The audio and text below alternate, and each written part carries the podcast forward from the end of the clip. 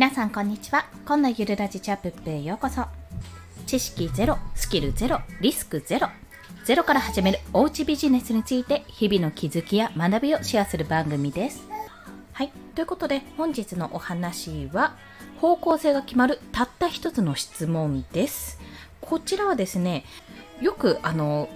情報発信するときに、まあ、どういうことを発信したらいいか自分に発信できるもの何もないって思ってる方や、まあ、私も一度は通ってきてるんですけども発信をして何ヶ月も経った後でもあれなんか今のまんまでいいのかなとかもっとちょっと違った方向の方がいいのかなっていうふうに悩む方迷われる方がいらっしゃると思うんですよでそんな時に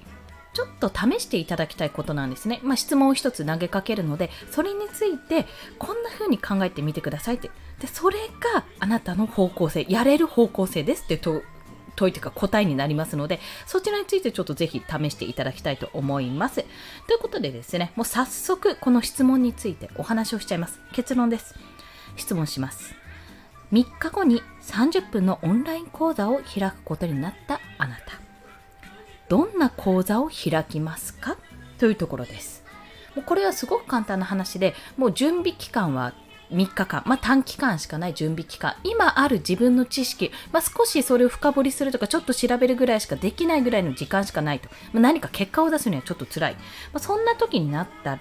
そんな時に、ま自分が講座の、ま講師として何か話さなきゃいけない。教えなきゃいけないって状態になったら何について話しますかってところなんですよ。で考えるとあしかも、まあ、無料でも有料でもいいんですけど、まあ、有料の方がよりリアリティがあるかなリアルリアルかなと思いますので現実的かなと思うのでちょっと有料性で考えてみてそのターゲットどんなお客さんが来るかっていうのはあのその人が何を話すかによって自分で決めていいです。もうそこは自由度は満載。とにかく短期間でというか今ある自分の知識で人に教えられることは何かってことなんですよ。すいません。で、この質問ってどういうことかっていうと、もう単純に、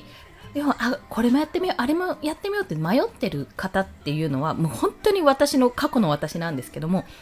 1は、1つ目は気づいてないパターンなんです。自分で話せることはあるけど、どれが話せるかわからないパターン。これは単に自分の深掘り不足なんです。自分自身の深掘り不足っていうのところです。で、2つ目のパターンは、学べば何かしらできるかもって思ってるパターン。要は、あの、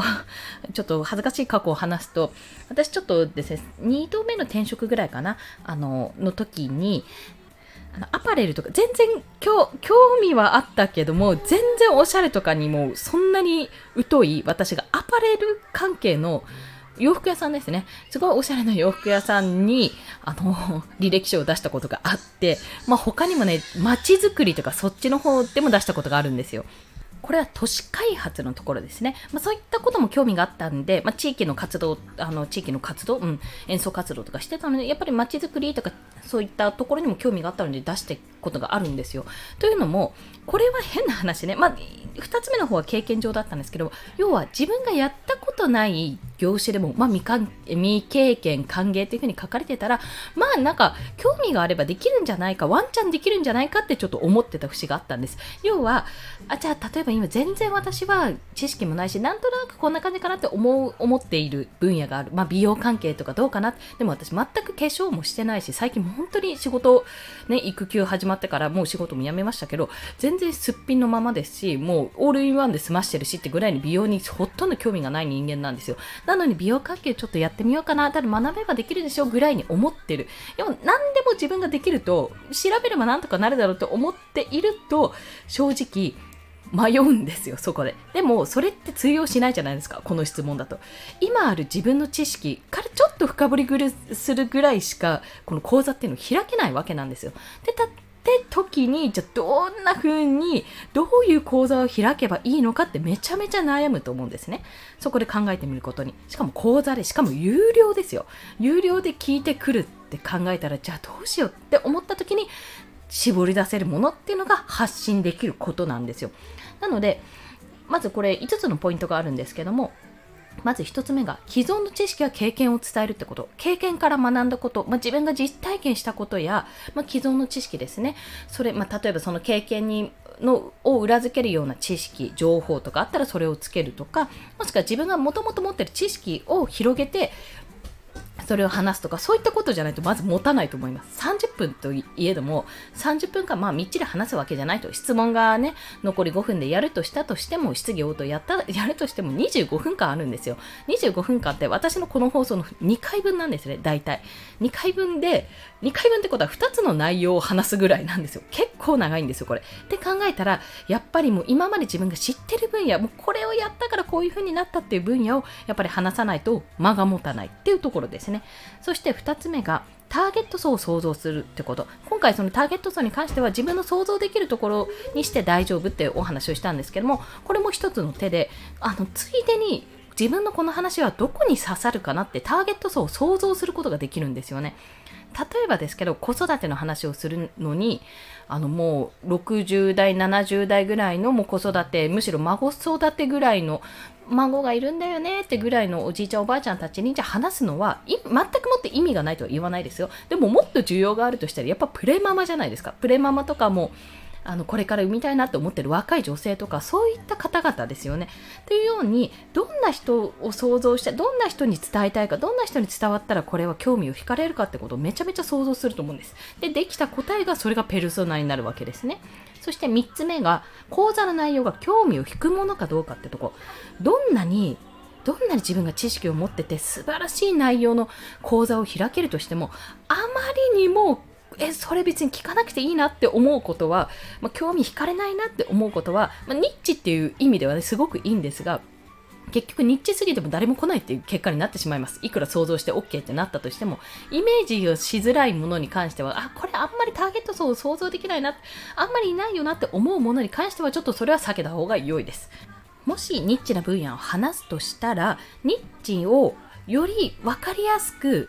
伝えやすく何かと何か他に身近に感じるものとつなげると話しやすい。もう少し広がって話せる。っていう部分あります。ニッチ×王道ってテーマの決め方ニッチ×王道っていうのをよく言われるところなんですけどもそういうことになるともう少し、まあ、幅が広がるかなっていうところはありますね。そして4つ目が講座の構成です、まあ、話す順番など。これはもうテクニックになるというか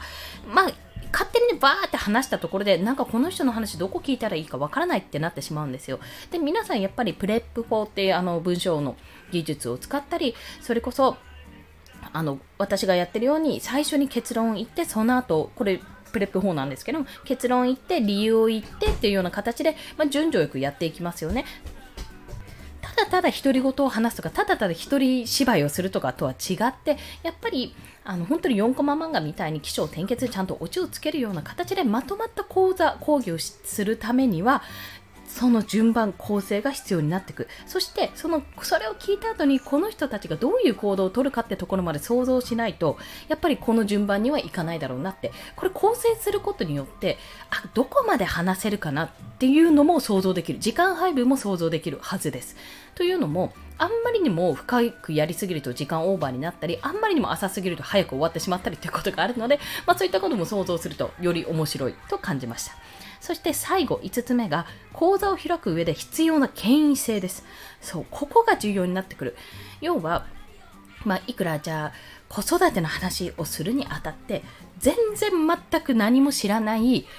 人が話したところで、え、何を言ってるのって形になりますけども、そこで子育て経験8年目のもうプロママみたいな子供3人育ててますとかだったら子育ての経験言えるじゃないですか。とか、例えばそういった子育て経験がなくても、保育経験がもう10年ありますとかだと、やっぱり、あ、なんかすごいな、この人からの話聞きたいなってちょっと思いますし、相手、まあ、聞く人は安心感を得ますよね。っていうような形で、やっぱ実績もしくは資格などをそこは持っといた方がいいんですよ。で、結局のところ、この情報、何か講座を発信するってことになった時に、まあ、自分の資格を生かすのもありだし、自分の今までこんな会社に勤めてたなとか、あ例えば部活でこういうことやってたなって実績を伝えるのも全然ありと。ただ、これがない場合ですね。ない場合は、時間はかかりますが、作っていくって方法もあります。そんなのは、まあ、私が実践したんですけども、フリーでデザインを今やってますが、そのデザイナーとしてじゃあ今までやってたかっていうと私今年の4月の本当に下旬末ぐらいから始めたんですよデザイン業。それまでは自分のコンテンツ周りのデザインしかしてこなかったんですね。でも実際にお金をいただいたのがまあ1月に3000にちょろっとやりましたけどもそうなの、やってたの、1個ね。100円か、400、500円ぐらいですごい安かったんですけどね。まあでもそういった案件を取る、本格的に案件を取るを始めたのが、本当に要は5ヶ月前ぐらいのことなんですね。でも実績を積めたんですよ。えっ、ー、と、クラウドワークスで何個か案件、あの、コンペに当選っていうのかな当選しましたし、あの、まあ、ちょっと手前ミスですが、池早さんのの書籍の表紙を担当もさせていただきましたしデザインさせていただきましたしそれ以外にも、まあ、コミュニティ経由でお仕事いただいたデザインの表紙を担当させていただいたこともあります。そんな形で実績って実は作れるものなんですね。である程度の実績があればそれを使って話すこともできる。自分の経験を話すこともできるのでもし何か話したいあこうだなこれも話したいってでも一から学んだことなんだよなって思う場合は例えばデザインとかライティングだったらあの何件うんと、なんだろう、コンペの応募とか、今契約しているところは何件ありますっていうような実績でもいいですし、これでデザインで例えば月に10万稼いだことがありますも実績になりますし、もうそういうのがちょっとまだ難しいんだよねって思う場合は、例えば私は音声配信を続けても9ヶ月目になるんですけども、音声配信の総回数、総放送数が700回近いんですよ。今、680ぐらいかな ?680 回毎日放送を続けられてますとかね。そういったことも実績になるわけですよ。え、どうやって続けられたの？え、1日3放送どうやってネタ出ししてるの？みたいなことをお話しすることができるわけです。まあ、そんな感じで、とにかく自分のテーマとか発信内容とかどういったものがいいのかって考えた時に一つはま自分の深掘りをしてみると絶対この何かを教えてください。30分で何かを教えて質問にも答えられるような状況にしてくださいって言われた時に自分はえじゃあ何が話せるんだろうって浅い話できないしどういった話ができるんだろうってことを考えてひねり出したものが自分が話せる内容なんです。それが複数だろうが1つだろうがそれが1つなんです。そして2つ目は調べれば何でもできると思ってる場合は、まあ、3日間なんでね、頑張れば調べることもできるし、頑張ればあのやろうと思えば結果を出すことができるかもしれません。あの時間をかければね。でも、それは術がないのであれば、いきなり新しい分野に飛ぶとかやるっていうわけではなく、もっと切り口を変えてですね、ま逆に初心者、もう本当に初心者向けの講座でゼロからワードプレスでブログを立ち上げる方法、でもめちゃめちゃ簡単に立ち上げますっていうような、ね、もう本当にシンプルに立ち上げるだけの方法をお伝えしますっていうのも全然ありなわけですよ。そんなにデザインとかにこだわる必要がないとか、ある程度の予算がある人に向けてそれをやりたいっていうようであれば、例えば有料テーマ使ってこんな風に作れば OK、色さえ考えれば OK ですみたいな形でもお話できると。まあ、そういう形で自分の発信や、まあ、行動する方向性ですね、うん、まあ情報発信する方向性かな。っていうのが決められますのでこちらをぜひお試しいただきたいと思い今日はシェアさせていただきました。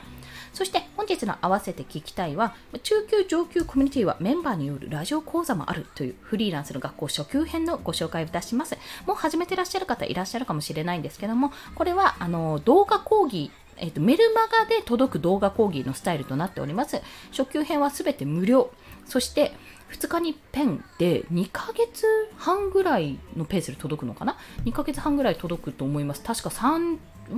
30個以上、30本以上あったと思うので、まあ、そんな形で、あの、1からちょっと学んでみたいな、1からというよりむしろ0から学んでみたいっていう方や、ちょっとかじったけど、この後どうするかわからないって方、あ、こんな方法もあるんだっていう動画もありますので、もしよろしければリンク貼っておきますので、ご覧ください。